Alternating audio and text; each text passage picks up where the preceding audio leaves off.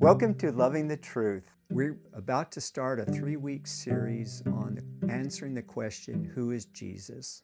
I'm Al, I'm an elder at the church.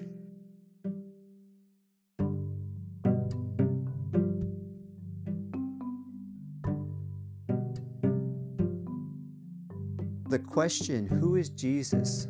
This is the most important question each of us need to ask and we need to answer.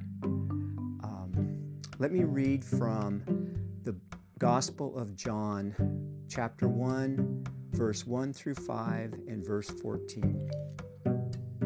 In the beginning was the Word, and the Word was with God, and the Word was God.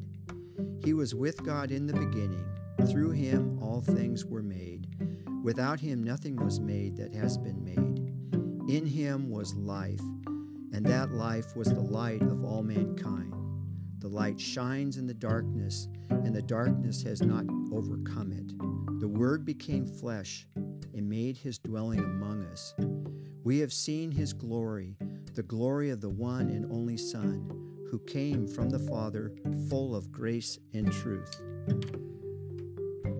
These words were written by the Apostle John, and he was an eyewitness to the life of Christ. He spent three years with him as a disciple and actually part of the closest group of people to Jesus. He was with him as he did miracles and as he taught. He was with him in his life and in his death and in his resurrection. So John is someone that has a lot of credibility. And I think he wrote this gospel so that we would have confidence and faith that Jesus was and is the Son of God. So, uh, what did John write about? What did he say about Jesus, who he was? And he started with, He is the Word. And if you think about what is a word, it's a way to express a thought. And in Jesus, God has fully revealed himself. He also said that um, Jesus is eternal. He was with God from the beginning. He always has been and always will be. He is also uh, a creator. Through him, all things were made. Without him, nothing was made. And then in verse 14, he talks about the Word became flesh and in this, we know that Jesus was not only fully man, but he was fully God. And um, he goes on to talk about with it, with Jesus is life in the light of mankind.